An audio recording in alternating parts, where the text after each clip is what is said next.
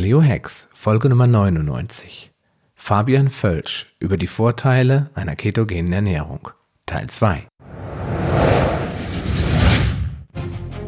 Paleo Hacks, der Podcast für deine persönliche Ernährungsrevolution. Mein Name ist Sascha Röhler und ich begleite dich auf deinem Weg zu weniger Gewicht und mehr Gesundheit. Bist du bereit für den nächsten Schritt? Das heißt, mhm. Avocados sind wunderbar. Mein Lieblingsessen ist immer noch Salat äh, mit ordentlich Avocado und Lachs dazu. Ja, das ist so, so, so mein, ähm, mein, ähm, mein Lieblings-Mittagssalat. Ähm, dazu noch ein paar Nüsse obendrauf. Das heißt also hier versuchen sozusagen, je nach, ähm, streiten sich auch die Geister, 60 bis 70 Prozent Fett zu essen. Ähm, oder 50 bis 70, das sind so die unterschiedlichen, ähm, äh, unterschiedlichen ähm, ähm, Anhängergruppen, die das äh, propagieren als Fettanteil. Da würde ich natürlich versuchen, auch wirklich viele ähm, gute Fettsäuren zu essen ähm, und jetzt eben nicht rein sich die industrielle ähm, ja, Massentierhaltung zu bedienen und dort ähm, konstant ähm, sich mit den, mit den Pfefferbeißern jetzt und mit den, mit den anderen Sachen essen. Und dann abends natürlich diese Frage, ähm, was man dort immer isst. Ähm, ich habe dann wirklich nochmal so die ganzen Fettbomben halt gerne nochmal gegessen. Das heißt, das sind dann irgendwelche ähm, Nussmischungen, ähm, wo man nochmal mit ein bisschen MCT-Öl äh, was zusammenrühren kann. Ähm, da kann man dann zum Beispiel kleine Brownies rausformen. Oder ich habe halt abends auch öfters mal ähm, ähm, das geht, da streiten sich die Geister, soll man irgendwie Laktose essen, nicht Laktose essen. Ich habe es gemacht, bei mir war es kein Problem. Ich habe dann einen griechischen Joghurt gegessen, ähm, der einen hohen Fettanteil hat, MCT-Öl drauf, Nüsse drauf und so weiter. Und das waren eigentlich so meine, meine Ernährungsform. Das heißt, zusammenzufassend, ähm, 50, 60, also ich habe mal 60 Prozent Fettanteil ungefähr gegessen, 50 Prozent Fettanteil gegessen, versucht ähm, viel ähm, pflanzliche Fette auch zu essen, die ähm, die gesundsten Avocado, Kokos natürlich, das sind vor allen Dingen die, die, die beiden großen.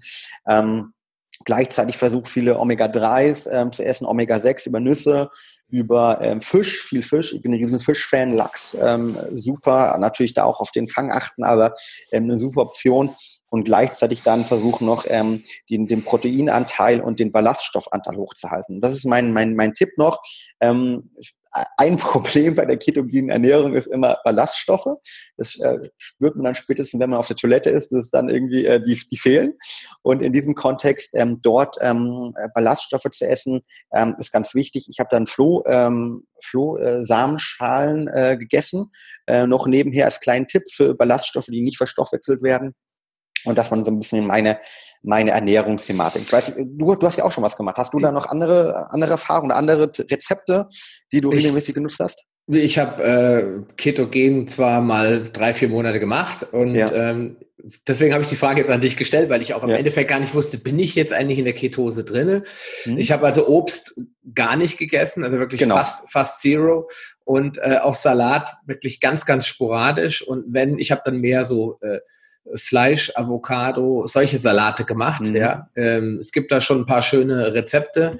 Jetzt hätte ich dich jetzt auch gefragt, wir müssen am Ende vielleicht noch irgendein Buch in die ähm, in die Shownotes machen, damit derjenige, der sagt, oder diejenige, ich möchte gerne mal eine ketogene Phase einlegen, nicht total verzweifelt. Ich kann immer sagen, wenn man mit Milch keine Probleme hat und sagt, ich will jetzt nicht Paleo und Ketogen verbinden, dann kann man mit Milchprodukten sehr viel machen. Dann kann man sich auch gut bei der LCHF-Ernährung an, ansiedeln. Die haben sehr genau. schöne, sehr schöne Rezepte, die auch in die ketogene Richtung gehen.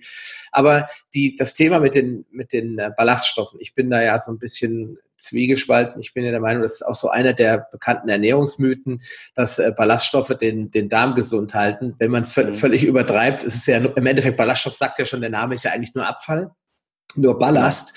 Und äh, ich glaube, das große Problem, das wir alle haben, also ich schließe mich da nicht aus, ist ein, ist ein Wassermangelproblem. Und da der mhm. Dickdarm ja, der Dickdarm ist das wichtigste Wasserresorption Resorption oder Rückresorptionsorgan. Und wenn der mhm. Dickdarm jetzt kein Wasser mehr bekommt, ähm, dann wird der Stuhl ganz zwangsläufig knüppelhart. Ja? Unabhängig davon, ob du viele Ballaststoffe isst. Also ich würde zusätzlich den Tipp geben, die Ballaststoffe natürlich nicht komplett weglassen.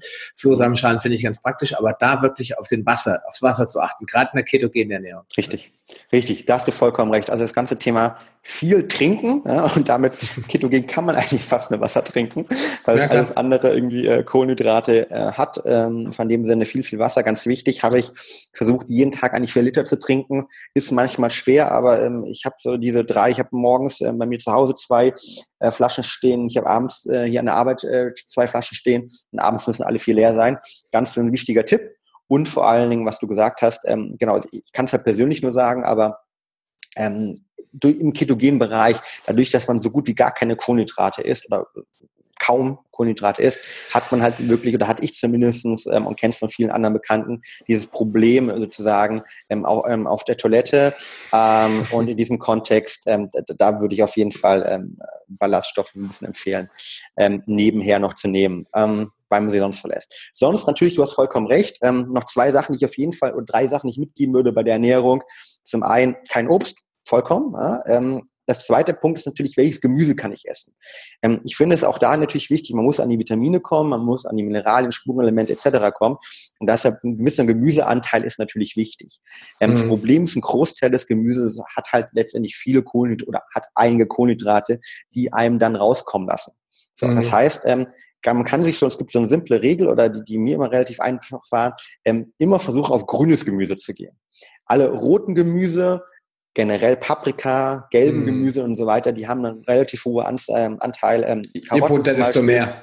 Genau, ja. Deshalb eher auf die Grünen gehen. Also wunderbar ist Brokkoli, äh, Grünkohl, ähm, Spinat. Das sind eigentlich so die drei Sachen, die mir dann irgendwie nach sechs Monaten noch so ein bisschen ähm, aus dem ähm, Mund raushängen fast, ähm, weil man die halt irgendwie täglich gegessen hat. Also so ein Omelette zum Beispiel abends mit Spinat oder morgens ähm, und Lachs nochmal, äh, echt der perfekte Start in, in den Tag. Ähm, und das habe ich regelmäßig gegessen.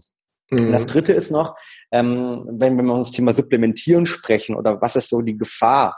Ähm, ich habe natürlich regelmäßig und auch wöchentlich mein Blut ähm, analysieren lassen und geschaut, wie sich sozusagen diese ketogene Ernährung auf mein Blut, auf meine Blutwerte sich auswirken. Und das ist natürlich Cholesterin ist immer ein Thema, ähm, aber was auch wichtig ist und ähm, zumindest was auch einige Leute sagen ähm, in diesem Kontext ähm, oder ein Problem mit haben, ist diese, das Unterschied zwischen Omega-3 und Omega-6. Das Verhältnis. Ähm, das ist ja, auch da streiten sich wieder die Geister. Ähm, ich persönlich habe schon viele ähm, durchaus plausible Erklärungen biochemischer Art gehört, ähm, die, die sagen, wir sollen vernünftiges, ausgewogenes Omega-3 und Omega-6-Verhältnis haben. Das Problem, das man in einer ketogenen Ernährung oftmals hat, ist, dass man extrem viel Omega-6 zu sich nimmt. Viele Nüsse zum Beispiel, viele andere Fettsäuren und so weiter. Und deshalb ähm, habe ich auch immer noch ähm, Omega-3 ähm, supplementiert nebenher. Das heißt, ich habe Ballaststoffe supplementiert in Anführungszeichen und mhm. habe Omega-3 supplementiert nochmal in Form von Grillöl. Grillöl auch bewusst, weil Fischöl ähm, sehr ja, schadstoffbelastet ist und auch eine geringe Bioverfügbarkeit, habe ich Grillöl ähm, supplementiert mit einem hohen Omega-3-Anteil, DHA, EPA, DHA für das Kopf auch noch wunderbar und, und äh, wissen die meisten auch nicht, unser Kopf besteht in der Trockenmasse, glaube ich, um, um knapp 20 Prozent allein aus DHA. Und ähm, von der Seite ist es ein ganz, ganz spannender Ansatz dort und habe das sozusagen nochmal supplementiert. Und ähm, ja, in dieser, und das ist, glaube ich, eine ganz, ganz wichtige Thematik. Hm. Und du hast eben noch das letzte Frage gestellt, wie kann ich eigentlich überprüfen, ob ich in der Ketose bin? Auch da gibt es mittlerweile einige Möglichkeiten. Ähm, ich glaube, die, die, die einfachste Möglichkeit. Spannend. Ja, die einfachste Möglichkeit ist, was ich täglich gemacht habe, ich habe irgendwie ähm, Blut abgenommen. Es gibt halt ähm, äh, die, die Bluttracker sozusagen. Ähm, ich kann dort einen auch empfehlen, kann man gerne auch in Show Notes verlinken. Äh, den Glucomax, ähm, der hat die Möglichkeit, einmal Glucose zu messen, einmal Ketonlevel zu messen, ist eigentlich für Diabetiker konzipiert worden um zu sehen, wenn sie, weil für Diabetiker, aber das ist auch ein anderes Thema, die haben ja auch die, aus anderen Gründen ähm, äh, tracken die sozusagen die Ketonwerte und ähm, dieses kann man sozusagen umfunktionalisieren und kann halt sich anschauen, wann man in der ähm, Ketose drin ist. Mhm. Das heißt, man misst ähm, über den Finger Blut, tut nicht weh, relativ simpel. Ähm, und man kann dort sagen, ab einem Wert von 0,5 ähm, Mol spricht man sozusagen von, einem, ähm, von einer ähm, leichten Ketose. Mhm. Und ähm, die starke Ketose fängt eigentlich ab 1, 1,5 an, dann ist man wirklich drin, äh, wie Boris Becker schon sagte, und dann kann man sozusagen, ist man in der Ketose drin. Das heißt, das ist eine Möglichkeit ähm, der, der, Messbarkeit. Mhm. Die zweite Möglichkeit, und die sicherste auch, wohlgemerkt. Ja. Die zweite Möglichkeit der Messbarkeit ist über den Urin. Ähm, die kann man aber nur am Anfang sozusagen äh, nutzen, ähm, weil ähm, am Anfang ist es so, wenn man in die Ketose reinkommt, werden die Ketone noch nicht hundertprozentig vom Körper verstoffwechselt, weil sich der Metabolismus auch erstmal daran gewöhnen muss. Das heißt, die werden dann über das Urin ausgeschieden und man kann ein Urin-Messstäbchen nutzen. Die werden aber mit zunehmender Nutzung ungenauer, weil der Körper halt irgendwann anfängt, die Ketone komplett zu nutzen. Ähm, die sind halt Vorteil ein bisschen billiger, als die, ähm, die Stäbchen, weil die Stäbchen kosten je nach Hersteller und je nach, ähm, wie, wie groß man sie bezieht und ob man sie beim medizinischen Handel, nicht medizinischen Handel besteht, glaube ich, zwischen 1 Euro und 2 Euro pro Messer. Was natürlich schon eine, eine Herausforderung ist äh, für den einen oder anderen. Ja, aber wenn ich jetzt äh, wenn ich jetzt ja. Diabetes, äh, Diabetes, aber Diabetiker bin, da habe ich andere Sorgen, glaube ich, oder? Richtig. Da will, da will, ich, da will ich lieber dafür sorgen, dass ich gesund werde und das muss ja nicht jeden Tag eine Messung machen. Genau. Das Interessante ist ja, seine individuelle Kohlenhydratschwelle zu finden und zu wissen, wo befinde ich mich, ab welchem Punkt gehe ich in die Ketose. Da möchte ich noch ergänzen, weil das ist ja. das, was, glaube ich, die meisten Leute sofort merken, wenn man anfängt mit einer mit einer ketogenen Ernährung und wir müssen dann gleich nochmal darüber sprechen, wer darf das überhaupt machen, mhm. Dann ähm, kommt man in eine Phase der ziemlich fiesen Müdigkeit, weil der Körper natürlich auf dem Primärbrennstoff Kohlenhydrate arbeitet. Auch wir Paleos arbeiten quasi äh, auf Kohlenhydratbasis. Wir verwenden zwar alle Makronährstoffe, aber wenn jetzt ein paar, jemand, der Paleoernährung im klassischen Sinne lebt, jetzt in die Ketose kommt, dann wird er dann sicherlich auch mal eine Form von Schwäche spüren. Und das ist immer so ein Zeichen. Wenn ich morgens nicht aus der Kiste komme oder das Gefühl habe, so, oh, möchte eigentlich nochmal mich umdrehen ja. oder, oder jetzt bräuchte ich erstmal einen Snickers, also dieses enorme Verlangen nach Zucker zeigt eigentlich, der Körper fängt an, äh, nach Kohlenhydraten zu verlangen. Die Speicher sind leer. Das geht frühestens nach drei Tagen los. Äh, bei dir waren es sieben oder acht Tage, bis es wirklich mhm. abgeschlossen war. Und dann geht die Energie richtig massiv hoch und dann ja. merkst du, du läufst auf dem Ketonstoffwechsel. Und dann kann ich dir nur zustimmen, Fabian, dann hast du mit Keto-Sticks null Chance, da kommt gar nichts mehr rum, dann ist das Ding immer auf null und du denkst, oh, wunderbar, jetzt esse ich nur noch Fleisch und Protein und hab, bin nicht mehr in der Ketose. Da kann der ein oder andere wirklich äh, völlig ja, fehlgeleitet werden. Deswegen empfehle ich auch lieber Glucomax zu nehmen in dem Fall. Genau, richtig. Ähm, und, und, vor allem dieser Punkt am Anfang ist ja wie mit allen guten Dingen. Man muss erstmal ein bisschen leiden im Leben oder man muss erstmal ein bisschen das tun und dann äh, kriegt man später sozusagen ähm, das Ergebnis. Und das ist, glaube ich, ähm, ein, ein, Punkt, das vollkommen recht. Dritte Möglichkeit zum Tracken ist über den, ähm, über den Geruch beziehungsweise den Atem. Da mhm. gibt's ähm, so diesen ja. Punkt, am Anfang wird man irgendwie, wenn, wenn die Freundin irgendwann mal sagt oder der Freund oder je nachdem, Mensch, du irgendwie, was ist denn heute los? Hast du irgendwie Knoblauch gegessen oder wie ich auch immer? Ist dann meistens kein Knoblauchgeruch, sondern es ist ähm, sozusagen die ersten Tage, wenn man in die Ketose reinkommt, ähm, wird das über den, ähm, über den Geruch auch abgebildet. Und da gibt es mittlerweile auch Messverfahren, die das messen. Die habe ich ehrlich gesagt noch nicht selbst probiert, kann da jetzt nicht meine Erfahrungen weitergeben. Ich weiß aber, dass das aktuell ähm, ein neuer Trend ist, auch in den USA zwei, drei Unternehmen dort gibt. Ich habe auch ein ähm, finnisches Unternehmen, die dort sozusagen ein Messgerät auf den Markt gebracht haben, über man das über den ähm, Atemgeruch sozusagen messen, ob man in der Ketose ist und äh, wie stark. Ähm, wenn man viel, fairerweise immer viel Wasser trinkt, fand ich immer, habe ich niemals so richtig diese Probleme gehabt und habe es von keinem gehört. Ähm, in meinem Umfeld, vielleicht habe ich es auch nicht erzählt, aber dass ich da irgendwie im, Kontext ähm, sehr stark nach der Ketose gerochen habe. Und jetzt kommen wir zu dem Punkt, jetzt bist du in der Ketose, fühlst dich wohl und jetzt kommt Omas 80. Geburtstag. Oh, ja, ganz gefährlich. Mit viele, viele Torten, viele Sahnentorten. Sahne ist dann okay vielleicht, aber viele Torten, viel ähm, Zucker, ja. Ähm, der sichere, der sichere Weg raus aus der Ketose, oder? Der sichere Weg raus aus der Ketose, korrekt. Omas Geburtstag. Also nicht teilnehmen, also auch, auch die Frage. Nein, mhm. ähm, ich glaube, und das muss ich auch zugeben, das ist, glaube ich, das Hauptproblem an der ketogenen Diät ist wirklich, sie ist, finde ich persönlich, schwer praktikabel über einen längeren Zeitraum, weil sie definitiv zu gesellschaftlichen Einschränkungen führt. Ähm, Omas Geburtstag ist ein Thema. Ähm, abends andere Geburtstage feiern, Geburtstage, alles Thema. Ähm, das heißt also grundsätzlich, ähm, die sichersten Wege, um der Ketose rauszukommen, ist dort immer, wenn man geballt Kohlenhydrate zu sich nimmt. Ähm, mhm. Was natürlich vor allen Dingen sehr viele Torten, Alkohol, Bier ist natürlich eine Thematik über den normalen Alkohol scheiden sich so ein bisschen die Geister. Ähm, fairerweise, also ähm, Wein natürlich mit einem hohen Zuckeranteil, ähm, da muss man nicht mit anfangen. Ähm, Schnaps an sich ähm, scheiden sich so ein bisschen die Geister äh, grundsätzlich, ähm, weil der Alkohol wird natürlich auch vom Körper wieder verstoffwechselt. Und ähm, das ist eine, eine andere Thematik nochmal. Aber ich würde vor allen Dingen sagen, ähm, wo man sehr stark aufpassen muss, in genau diese, diese versteckten, versteckte Zucker eigentlich. Und mhm. für mich persönlich, als ich, ich reise viel, bin oft auf Kundentermine, bin oft in Meetings, ähm, Deutschland, auch in Europa unterwegs. Und das war für mich eigentlich fast die größte Herausforderung. Reisen und gleichzeitig ketogen erleben. Weil wenn wir mal ehrlich sind, wenn wir zum Flughafen fahren, wenn wir hier in Berlin zum Hauptbahnhof fahren, Mhm. Da, da, gibt es eigentlich so gut wie keine Möglichkeit, ähm, grundsätzlich ähm, einen Snack sich mitzunehmen, ähm, der nicht Kohlenhydrate enthält, weil alles ist auf irgendwie Weizenbasis, alles ist auf irgendwie Zuckerbasis und das macht es relativ schwierig. So, das ist der erste Punkt. Und der zweite Punkt ist eigentlich die versteckten Zucker. Also ich ähm, habe aufgrund von meinem, ähm, meinem Job hier und ähm, viel zu tun auch nicht die Zeit vorzukochen in dem Kontext. Das heißt, ich bin dann oftmals in Restaurants gegangen und ähm, man, man kann natürlich einschätzen, geht dann was ich zum, sagen wir mal, zum Türken und isst dann Salat mit, äh, mit Fleisch oder man geht zu einem, mit, zu, zu einem Inder und ähm, versucht sich dann die einzelnen Sachen rauszupicken. Aber oftmals das Problem sind die versteckten, der versteckte Zucker, gerade in Soßen. Also ich bin ein riesen Fan vom asiatischen Essen und asiatisches Essen würde man erstmal sagen, wenn man den Reis weglässt, könnte perfekt sein, um ketogen sich zu ernähren.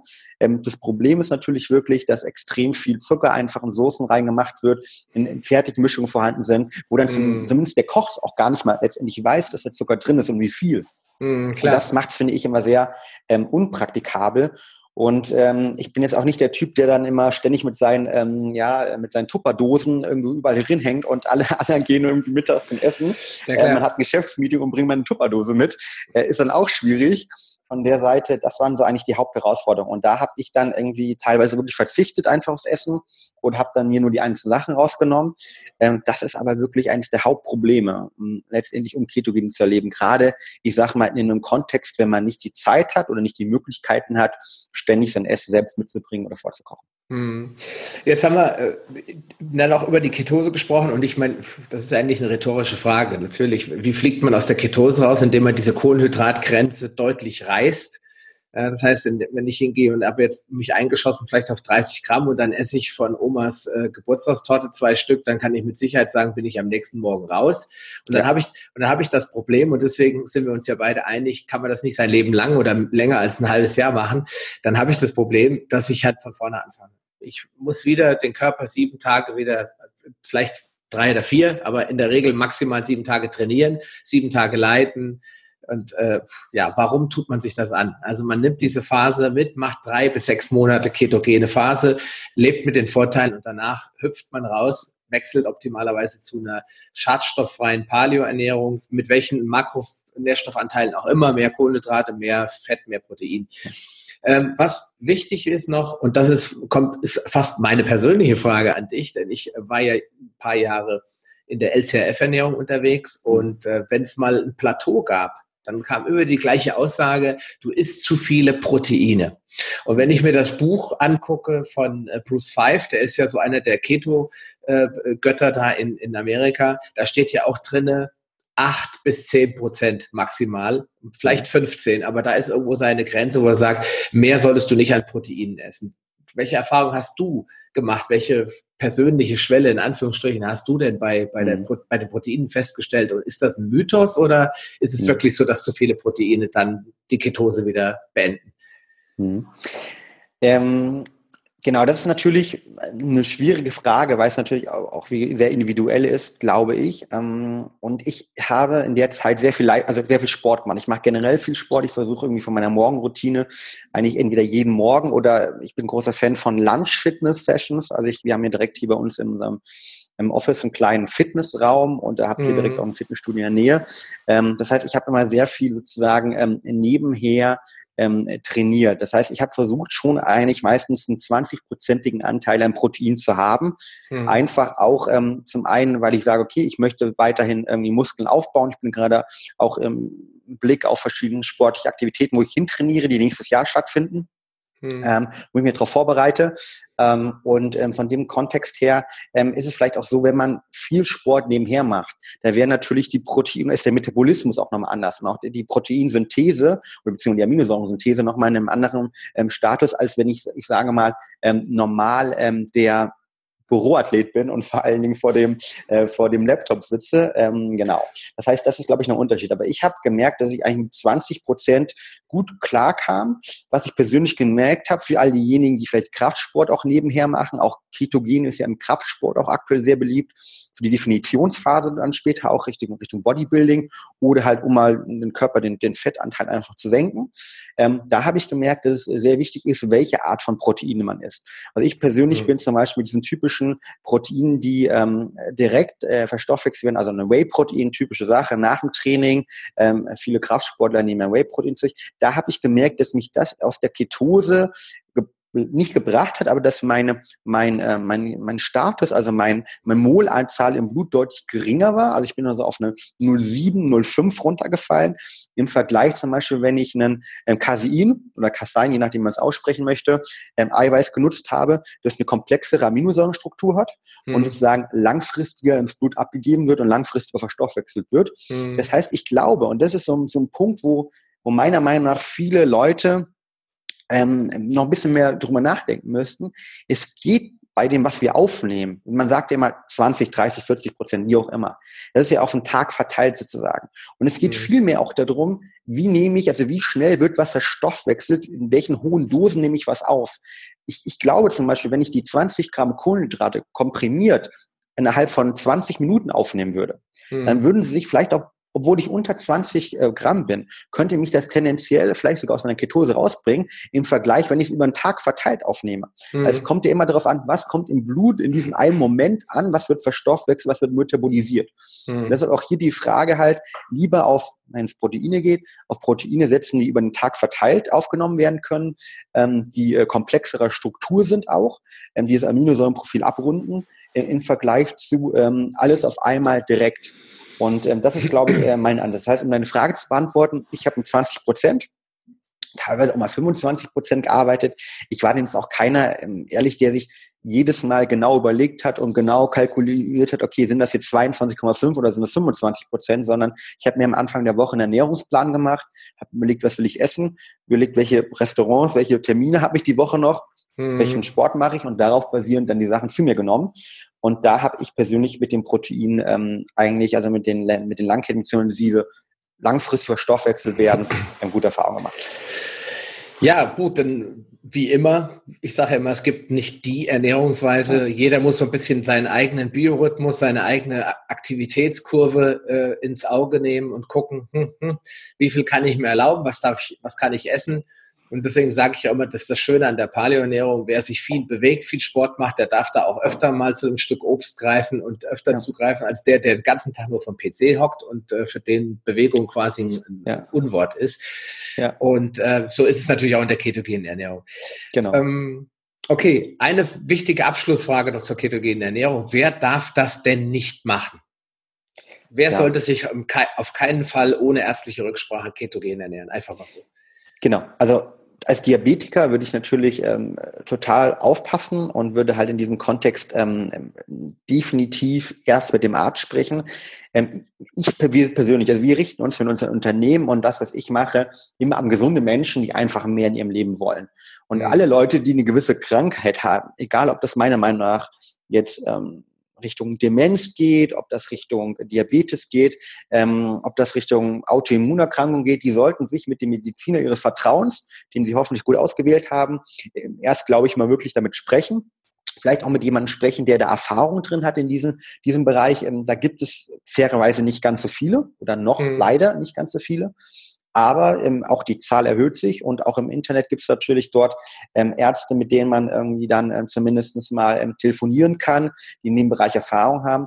Und deshalb sage ich auch immer aus persönlicher Überzeugung, ähm, immer dann, wenn es nicht darum geht, sozusagen, ähm, dass man sich besser fühlen möchte, dass man gesünder leben möchte und dass man mehr Leistung haben möchte, sondern wenn es wirklich darum geht, Krankheiten zu bekämpfen oder auszugleichen, ist mhm. mein Rat aus Überzeugung, erst mit einem Arzt sprechen, der in diesem Bereich Erfahrung hat, weil es kann natürlich immer sozusagen Komplikationen auftreten und diese Ernährungsform ist nicht für jeden was. Deshalb das aus als klaren Disclaimer, ähm, dort wirklich erst mit dem Arzt des Vertrauens, der einen persönlich vielleicht auch kennt und der offen gegenüber diesen Thematiken ist, erstmal sprechen. Mhm. Okay, also ganz klar, was ich auch mal sage, wer jetzt im Zweifelsfall Probleme hat mit äh, seiner Gesundheit, sollte auf jeden Fall, bevor er egal was macht, auch keine Paleoernährung, einfach mal loslegen und äh, alles ändern. Das empfehle ich eigentlich generell schon gar keinem. Also auch da ganz klar zum Arzt gehen, zum Diabetologen gehen ähm, und das klären. Vor allem problematisch kann es auch für Leute werden, die keine Gallenblase mehr haben, weil ihnen genau. einfach die mhm. Gallensekrete fehlen, um das ganze Fett zu verstoffwechseln.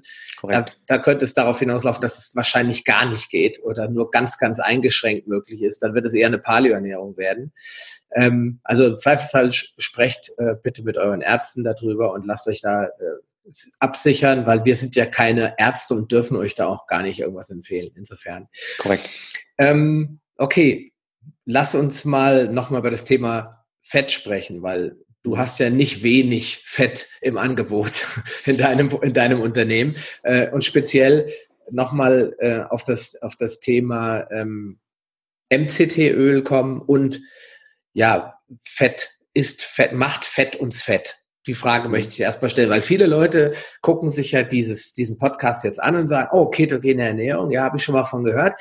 Ähm, ja, aber das ganze Fett, da werde ich doch, da kriege ich doch einen riesen Ranzen. Kannst du da mal was zu sagen? Hoffentlich, so dass die Leute auch einsehen, dass es nicht das Fett ist, das große Problem. Einfach, dass wir mal drüber sprechen, über, ist Fett wirklich so schlimm?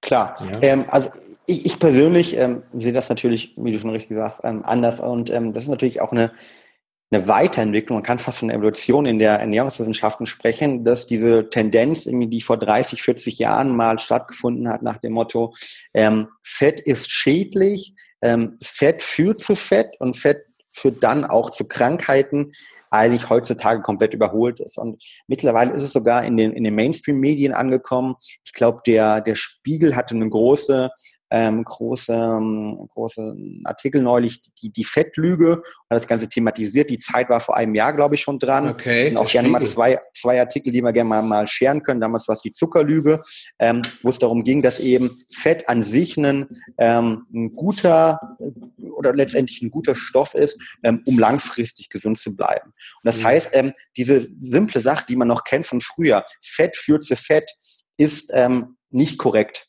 Ja, das heißt, ähm, in diesem Kontext, ähm, wenn wir Fette essen, es kommt natürlich auf die, auf die, es kommt auf zwei Sachen immer an. Zum einen, wie viel Energie nehme ich halt zu mir? Das ist ganz klar. Wenn ich jetzt natürlich konstant einfach 2000 ähm, Kilokalorien zu viel zu mir nehme, die ich nicht verbrauche, dann führt das natürlich irgendwann mal zu einer, zu einer, zu, zu einer Einlagerung in diesem Kontext. Ähm, auch noch da kann irgendwie eine, eine ketogene Ernährungsform in diesem Kontext nicht viel helfen. Aber was halt der Fall ist, wenn ich halt Fette zu mir nehme und wenn ich meinen Körper erstmal darauf umgestellt habe, sozusagen Fette zu verstoffwechseln, dann werden sie auch direkt verstoffwechselt und helfen letztendlich sozusagen ähm, oder sie helfen dafür, um dass ich an diese Energie komme. Und eine, oft eine Frage, die natürlich kommt, ist natürlich auch zum Thema MCT-Fette. Wir haben ja ein MCT-Öl auf dem Markt und auch da wird immer die Frage gestellt, wenn ich jetzt hier ähm, für diejenigen, ich halte gerade meinen Bulletproof Coffee, äh, den ich heute Morgen mir gemacht habe, ähm, ins, ins Video in die Kamera, ähm, auch da kommt die Frage, okay, wenn ich mir jetzt morgen hier morgens so ein MCT-Öl äh, zu mir nehme, auch zum Beispiel, wenn ich nicht ketogen mich ernähre, ähm, setzt das nicht direkt an? Mhm, und da ist immer Frage, die, die, die, Antwort, die ich stelle, nein. Und zwar hängt das damit zusammen, dass die MCT-Fette anders verstoffwechselt werden. Die MCT-Fette werden nämlich ähm, ohne Umgehung über das Lymphsystem direkt verstoffwechselt, direkt in der Leber verstoffwechselt und gehen nicht über den Darm rüber. Und dadurch werden sie im Vergleich zu herkömmlichen Fetten bevorzugt oxidiert und bevorzugt damit auch in Ketonkörper umgewandelt. Hm. Und das ist der Grund, warum ich sozusagen auch mit einem rein C8-MCT-Öl Ketone formen kann, obwohl ich nicht mich ketogen ernähre. Hm. Und das hängt halt damit zusammen, unter dem Disclaimer, wenn ich es nicht übertreibe, wie alles im Leben, dass ich diese Fette dann eben nicht direkt anschlagen, sondern dass ich diesen Kontext, wenn ich sie halt in den gesunden Maßen zu mir nehme, äh, wie gesagt, direkt verstoffwechselt werden, nicht über den Darm, sondern über die Leber und damit ich sozusagen ähm, ohne eine Gallensäure, die ich brauche, war ja auch ein Thema von dir am Anfang, ähm, direkt sozusagen dort Energie binden kann. Und deshalb ist das, um zusammenzufassen, dieser Irrglaube, Fett führt für Fett falsch. Und auch der Glaube, MCT-Fette, wenn ich in einer, wenn ich nicht mich komplett ketogen ernähren, sondern low carb ernähre, führt auch zu Fett. ist auch falsch. Sondern es geht letztlich darum, was nehme ich in welchen Maßen zu mir, wie wird das Ganze verstoffwechselt. Hm. Und das ist, glaube ich, so die Antwort auf die Frage. Aber da ist auch wichtig, dass du, wenn du da draußen jetzt zuhörst, dir im Klaren bist, dass Fett und Proteine ganz andere Sättigungswerte im Körper verursachen, dass du viel länger satt bist, wenn du Fett im Magen hast, in Kombination mit Proteinen, aber auch mit Kohlenhydrate verweilt die Nahrung länger im Magen-Darm-Trakt und dadurch isst du automatisch weniger. Und jeder, der schon mal ein ordentliches, fettes Steak gegessen hat und hat dazu vielleicht noch eine Kräuterbutter oben drauf gelegt, der wird feststellen, der ist viel stärker gesättigt, als wenn er bei Burger King sich äh, irgendwie ein Doppelwopper mit Käse reinarbeitet und Pommes und noch Zwiebelringe. Da habe ich immer nach zwei Stunden wieder Hunger.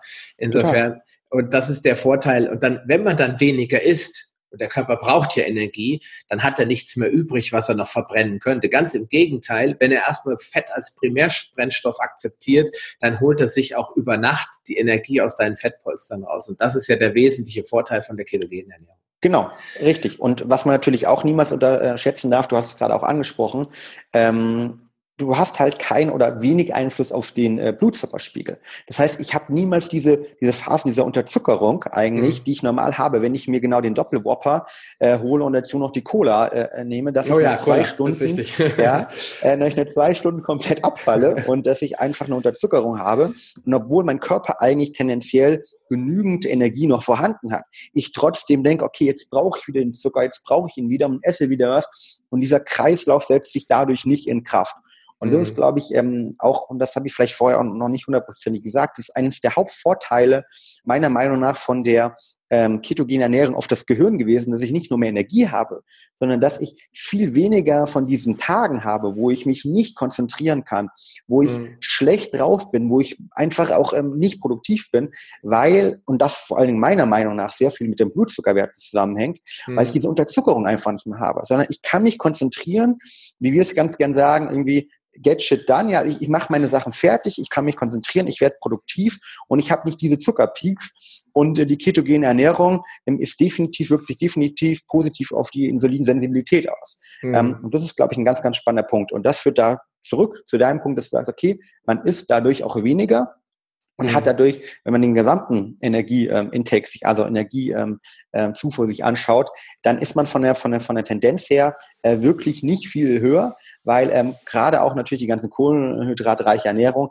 das ist natürlich auch extrem viel Energie. Das dürfen wir nicht vergessen. Mhm. Plötzlich ist mehr davon. Das heißt also, ich glaube, ähm, diese Angst können wir allen Leuten nehmen, dass man durch eine ketogene Ernährung dick wird. Ja? Ganz im Gegenteil sondern sie wird zum Beispiel, wie du schon richtig gesagt hast, der Grund, dass der Körper irgendwann selbst anfängt, einen eigenen Fettpolster auch zu verstoffwechseln, wird sie zum Beispiel im Bodybuilding-Bereich genutzt, ne, in der Definitionsphase. Also wenn ich mhm. vor, einer, vor einem Wettkampf bin und nochmal von irgendwie zehn Prozent Körperfettanteil irgendwie auf acht oder sieben runterkommen möchte, dann wird sie sogar genutzt, also um den eigenen Fettanteil im Körper noch zu reduzieren.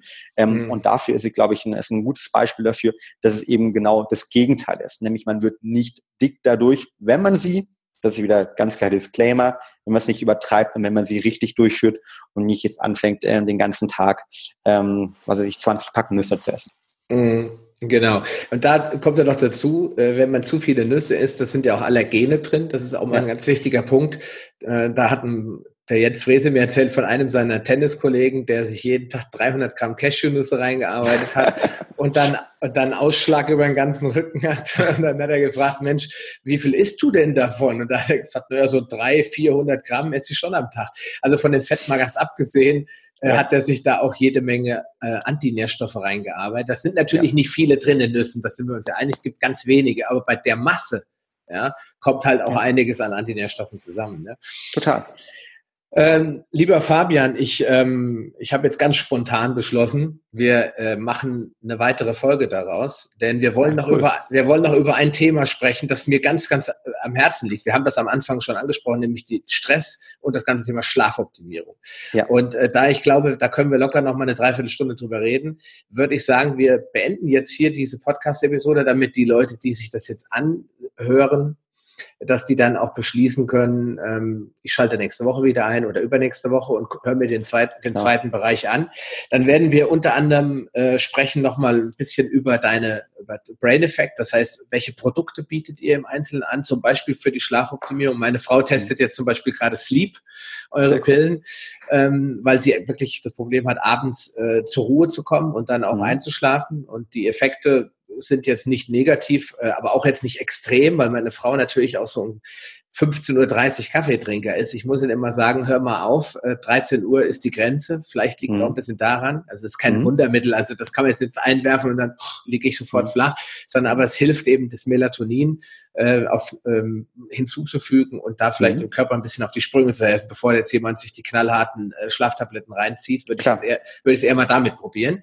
Mhm. Wir werden über ähm, das ganze Thema Performance-Steigerung durch Schlafoptimierung nochmal ein bisschen mhm. intensiver sprechen und äh, werden auch nochmal, wie gesagt, auf eure Produkte ein bisschen eingehen. Dann werden wir auch die, die Blitzlichtrunde, die ich eigentlich immer am Ende mache, die werden wir dann auch dann machen, weil wenn wir es jetzt machen und dann kommt der nächste Podcast nochmal, macht ja auch keinen Sinn. ja? ja. Lieber Fabian, ich sage dir schon mal Dankeschön für das heute, äh, für das heutige Interview, das sehr spannend war. Ich hoffe, euch hat es auch ein bisschen gefallen. Wir werden in die Show Notes die Studien reinpacken und alle wichtigen Links. Und es wird sicherlich auch noch eine dritte Podcast-Episode geben, nämlich das Thema Alzheimer haben wir ja noch gar nicht diskutiert. Stimmt. Auch da werden wir nochmal drüber sprechen und wahrscheinlich fällt uns noch eine vierte Episode ein. Müssen wir mal schauen. Sehr, ja? sehr cool. Also Fabian, ich äh, sag schönen Dank nochmal dir, lieber Hörer. Sag ich äh, ja viel Erfolg bei deinen Zielen und natürlich viel Gesundheit. Wir hören uns dann ganz bald wieder hier auf diesem YouTube-Kanal und ansonsten natürlich auch in meinem Podcast. Bis dahin, mach's gut. Auf bald. Danke. Danke auch. Ne? Ciao. Schön, dass du dran geblieben bist. Auf paleohacks.com findest du weitere nützliche Informationen, die dir helfen, deine Ziele zu erreichen. Zum Beispiel Rezepte, Buchtipps und vieles mehr.